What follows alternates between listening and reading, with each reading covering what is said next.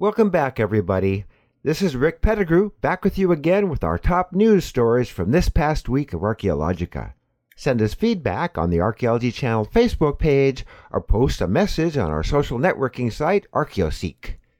New analysis appears to show that independent Copper Age settlements in Spain worked cooperatively with each other, not under outside control. Fires made by Neanderthals in a Portuguese cave show that these groups were quite intelligent and had a fairly complex cuisine.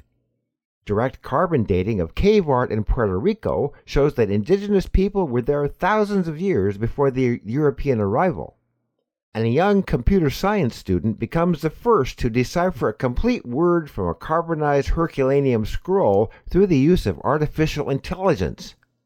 Thanks to everyone for supporting our subscription platform, Heritage Broadcasting Service, available at heritagetac.org.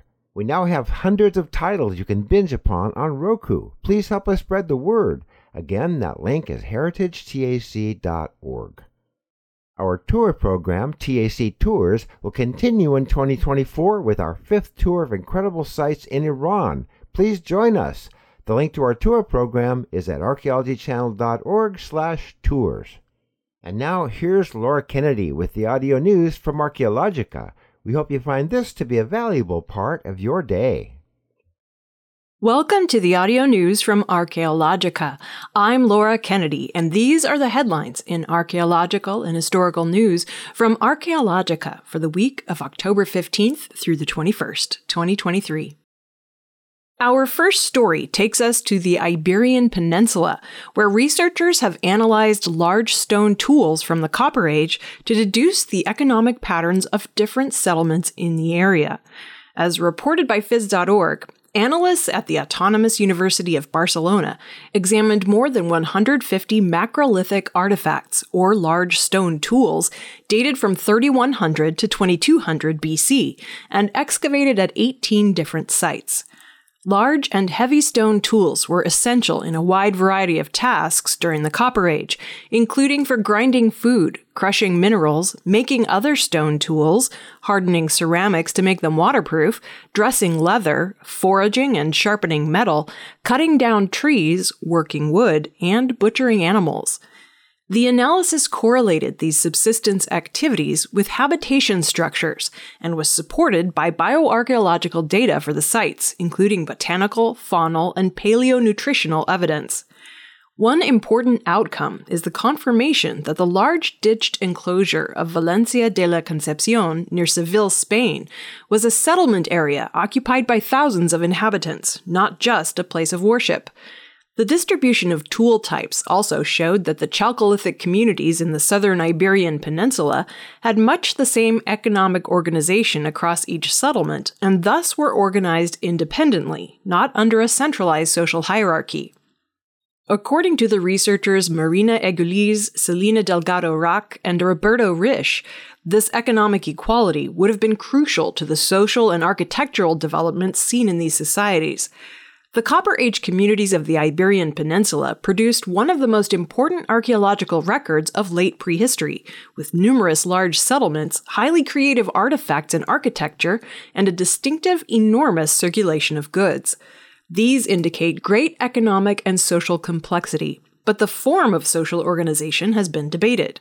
According to Delgado-Raack, the results show that neither of the two main types of settlements, known as the fortified and ditched settlements, dominated the other by accumulating large amounts of surplus. Instead, the researchers believe the economy featured a constant exchange of products, knowledge, and people between fundamentally independent communities. According to Risch, this material wealth, without central domination, challenges modern beliefs that producing wealth requires the presence of a ruling class or group. The study appears in the Journal of World Prehistory. Next, we go to central Portugal, where archaeologists have found evidence showing how Neanderthals used fire in the Gruta de Oliveira cave. The cave is one of the most important European archaeological sites for the Middle Paleolithic period, with use from 100,000 to 70,000 years ago. As reported by Phys.org, archaeologists found traces of hearths that were intentionally built and used in the cave.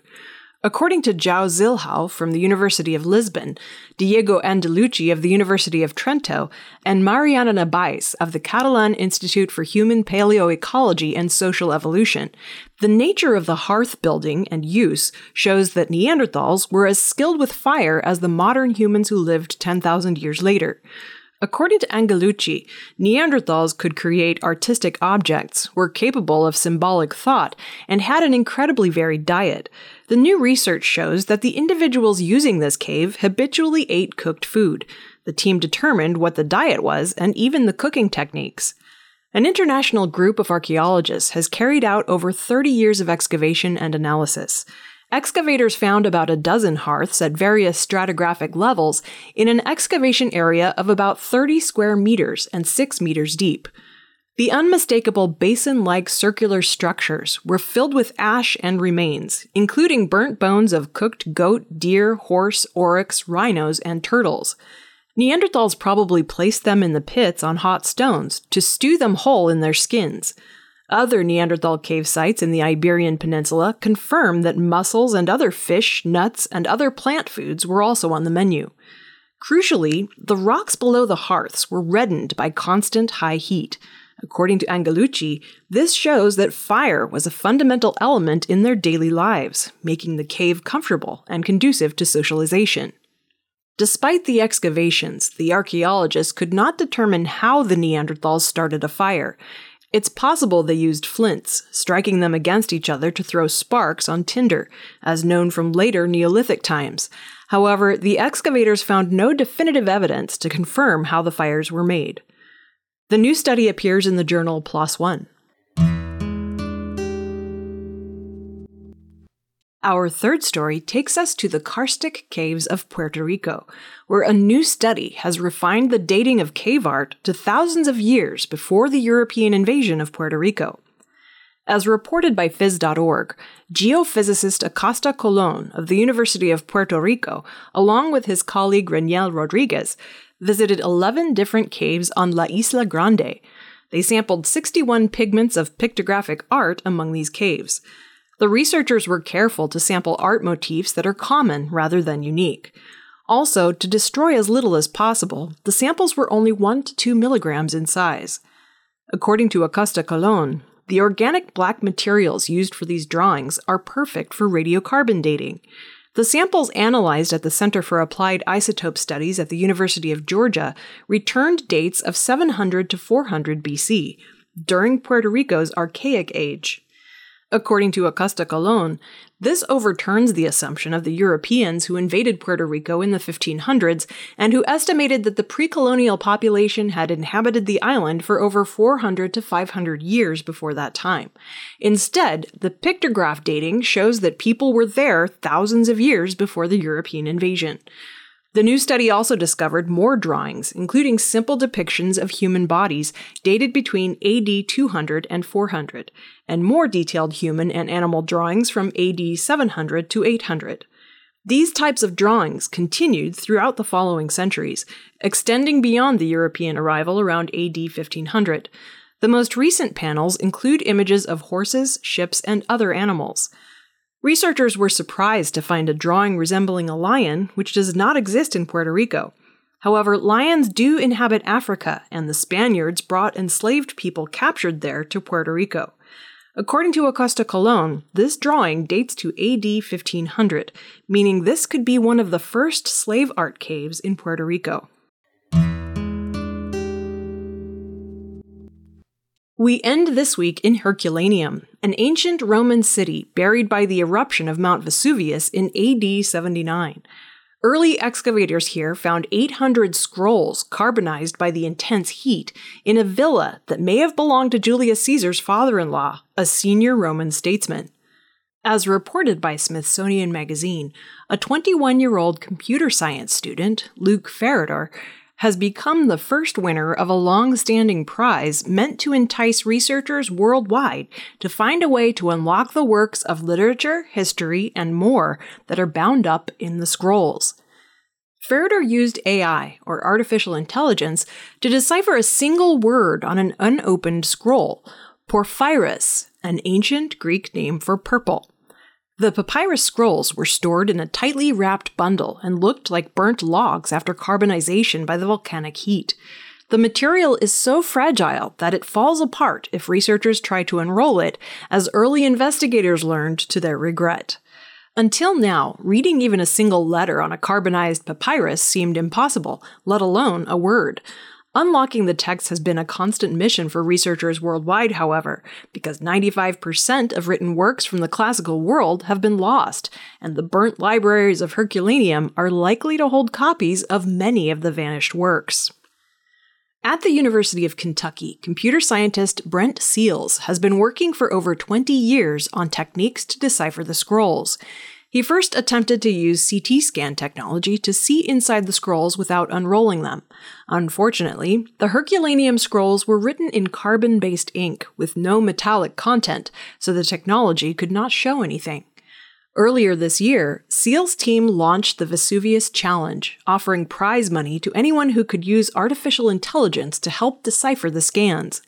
This opened up the search to people from all backgrounds, and in early August, Casey Handmer won $10,000 for finding substantial evidence of ink within the scrolls. Handmer's work confirmed the presence of a crackle pattern on the inside surfaces of the scrolls that show where letters were inked.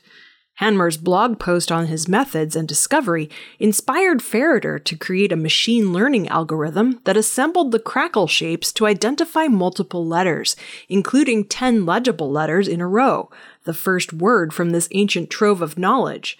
Seales' team awarded him $40,000. Farritor's discovery was confirmed by Youssef Nader, a biorobotics researcher independently identifying the same word, porphyris he won a second place prize of $10,000. The Vesuvius Challenge is still ongoing, with a grand prize of $700,000, which will be awarded to the first contestant who can read four passages of at least 140 characters. According to Robert Fowler, a classicist at the University of Bristol in England, recovering such a library would transform our knowledge of the ancient world in ways we can hardly imagine the impact could be as significant as the rediscovery of manuscripts during the Renaissance, which led to countless new advances and ideas in literature, poetry, drama, art, philosophy, theology, and history.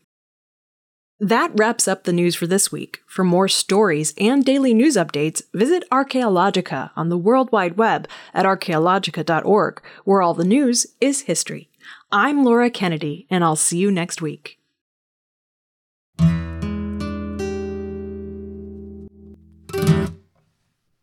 This has been the audio news from Archaeologica, presented by the Archaeology Channel.